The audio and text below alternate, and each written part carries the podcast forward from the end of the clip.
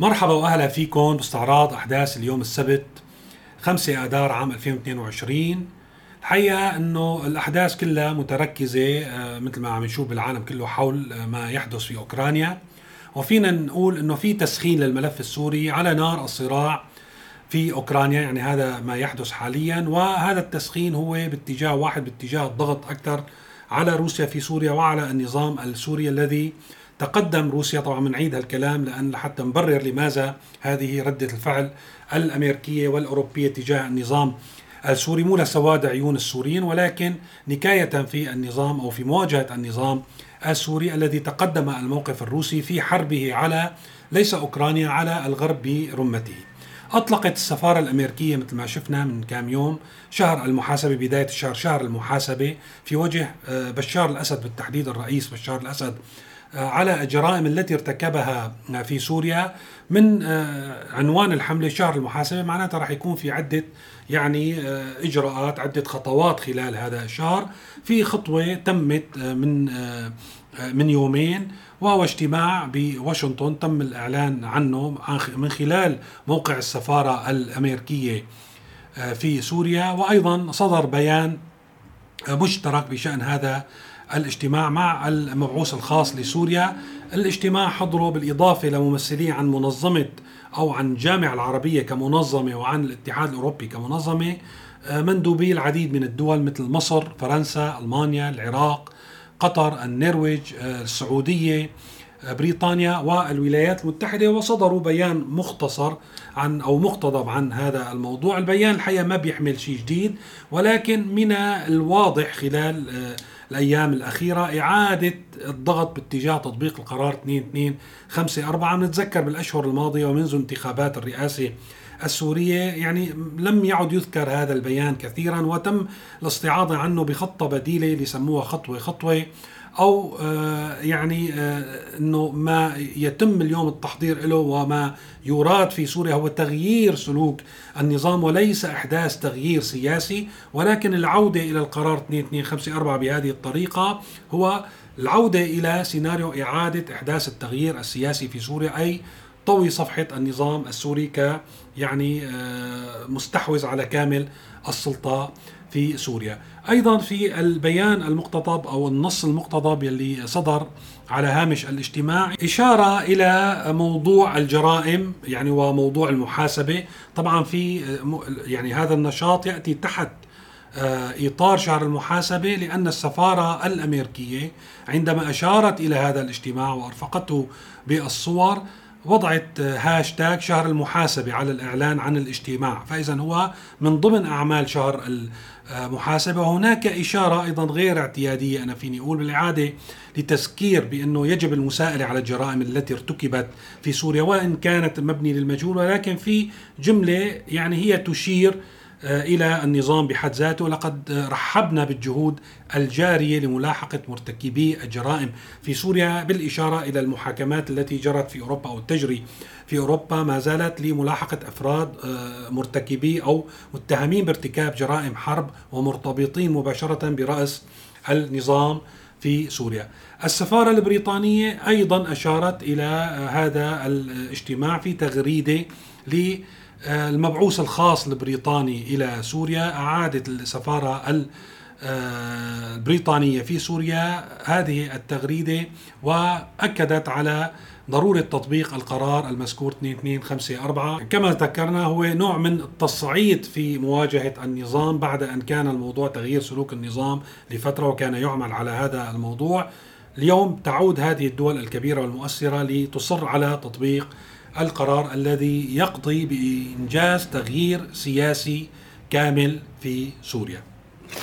طبعا موضوع الضغط على النظام السوري وبالتالي على حليف أساسي لروسيا في هذه المنطقة بياخذ أشكال متعددة كان أحد هذه الأشكال مثل ما حكينا من يومين تسريب أو تسريبات بأنه سيتم رفع العقوبات أو رفع آه، آه، يعني أحكام قانون قيصر على المناطق الخارجة عن سيطرة النظام بالتحديد مناطق شمال شرق سوريا اللي هي تحت آه، سيطرة قوات سوريا الديمقراطية الحليفة مع الولايات المتحدة الأمريكية والفصائل في الشمال السوري الحليفة مع تركيا. هلا هذا الموضوع مرة ثانية نشرح كيف بيضعف النظام السوري. طبعا هذا الموضوع تأكد اليوم يعني مناسبة الحديث أنه تم تأكيده من خلال مصدر مرتبط بالنظام من خلال أحد المصادر يعني موقع أثر بريس اللي هو موقع شبه رسمي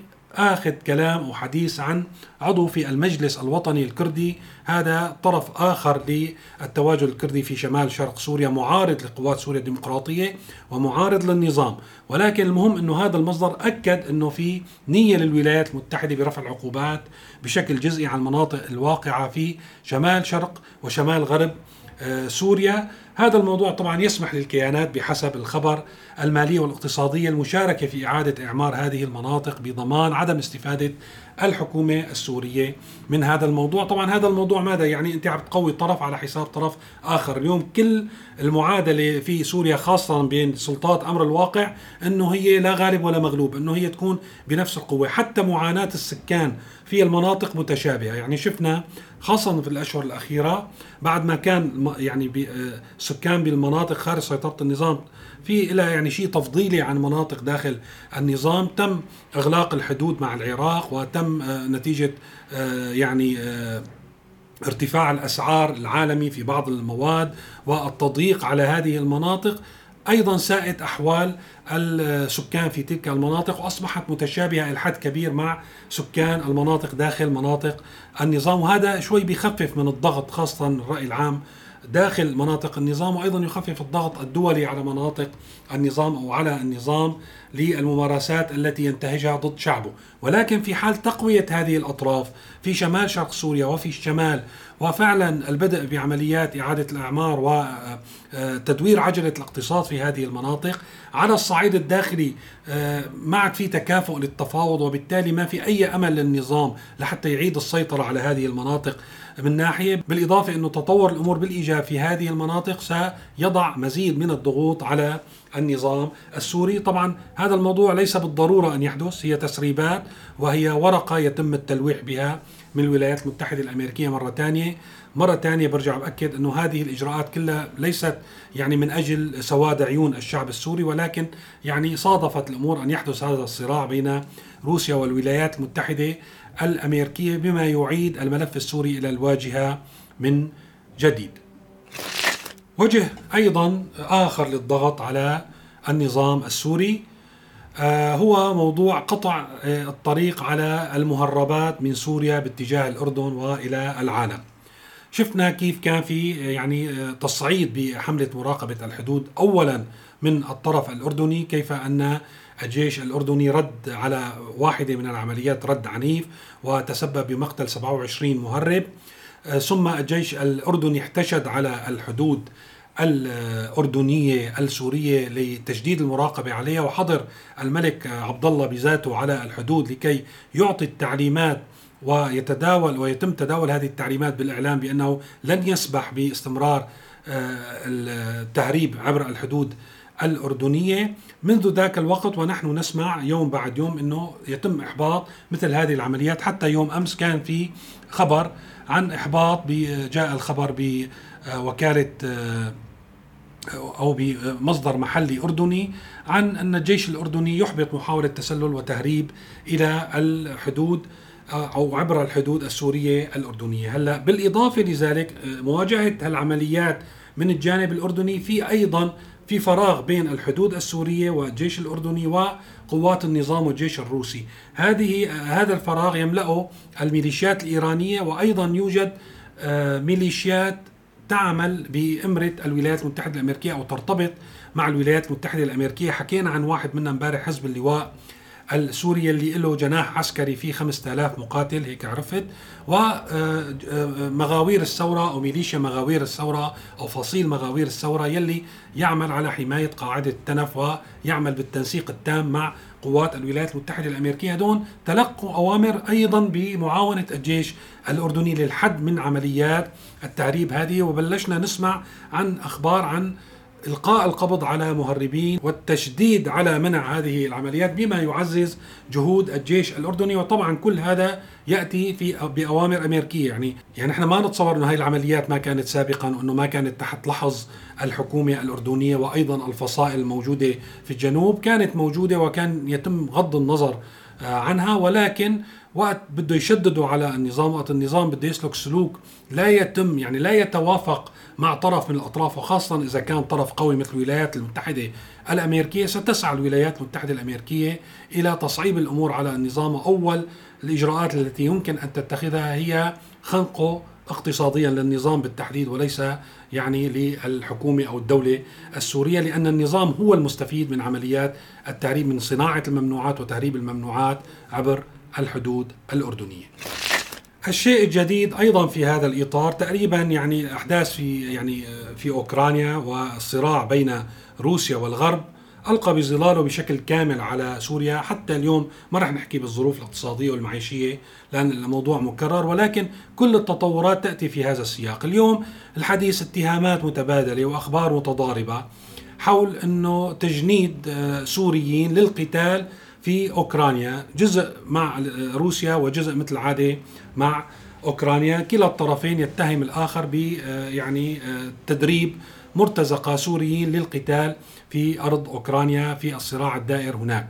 آه، روسيا تقول بأن أمريكا تقوم بتجنيد وتدريب هؤلاء من من لهم يعني سوابق أو خبرة في القتال في الفصائل المتشددة منهم بتنظيم الدولة أخذتهم وتدربهم في قاعدة التنف يلي على الحدود السورية الأردنية العراقية كمان ذكرناها يوم أمس وتقوم بت يعني بتسفير أو آه، نقل إلى أوكرانيا في المقابل آه، الولايات المتحدة الأمريكية أيضا تقول بأن آه، روسيا تقوم بتجنيد آه، سوريين يتبعون. طبعا بسوريا كان في عدة ميليشيات اليوم ما ضل لها شغل منهم تبع جمعية البستان اللي كانت تابعة لرامي مخلوف. الدفاع الوطني اللي خف تواجده والمهام المسندة له نتيجة استقرار الأوضاع لمدة سنتين اليوم بدون وجود أي تغيير يذكر على أرض الواقع. لازم ناخذ بعين الاعتبار. هلا السؤال إنه ممكن هذا يصير؟ الحقيقة ممكن لأن نحن في سوريا مرة ذكرت أنه أكثر الأعمال يعني اليوم المتاحة للشباب السورية الأعمال القتالية والعسكرية. يعني مع ارتفاع نسب البطالة مع توقف عجلة الاقتصاد مع خروج كثير من المهن والمصانع والمصالح عن العمل أصبح العمل العسكري والعمل مع سلطات أمر الواقع بشكل مسلح بكل المناطق مع الميليشيات الإيرانية مع الميليشيات الروسية مع الميليشيات التابعة للولايات المتحدة الأمريكية أو لتركيا هي أكثر الوظائف شيوعا. ومع موجة الغلاء الموجودة ومع الكساد الموجود ومع آه، مثل ما حكينا موضوع الاستقرار وعدم وجود هذا الصراع الذي يستلزم كل هذا الأعداد من الميليشيات من آه، المحليين السوريين السكان المحليين. يمكن الحاجة أن تدفع بالبعض آه، ليسافر إلى أي مكان في العالم ويقاتل لكي يعني يرسل ما يسد رمق أسرته في سوريا. يعني هذا الموضوع وارد وبالتالي يمكن أن يكون كلا يعني الطرفين على حق وأن يكون فعلا الأخبار التي تقول ب تجنيد سوريين للقتال مع القوات الأوكرانية. صحيح. وأيضا الأخبار التي تقول بتجنيد شباب سوري للقتال مع القوات السورية أيضا صحيح مع الأسف. هذا كل شيء آه، لليوم. آه، مرة ثانية فيكم تشوفوا أخبار إضافية على موقع سيريا نيوز أو شبكات التواصل الاجتماعي المرتبطة فيه. بحط لكم الروابط بصندوق الوصف. شكرا لمتابعتكم وإلى اللقاء.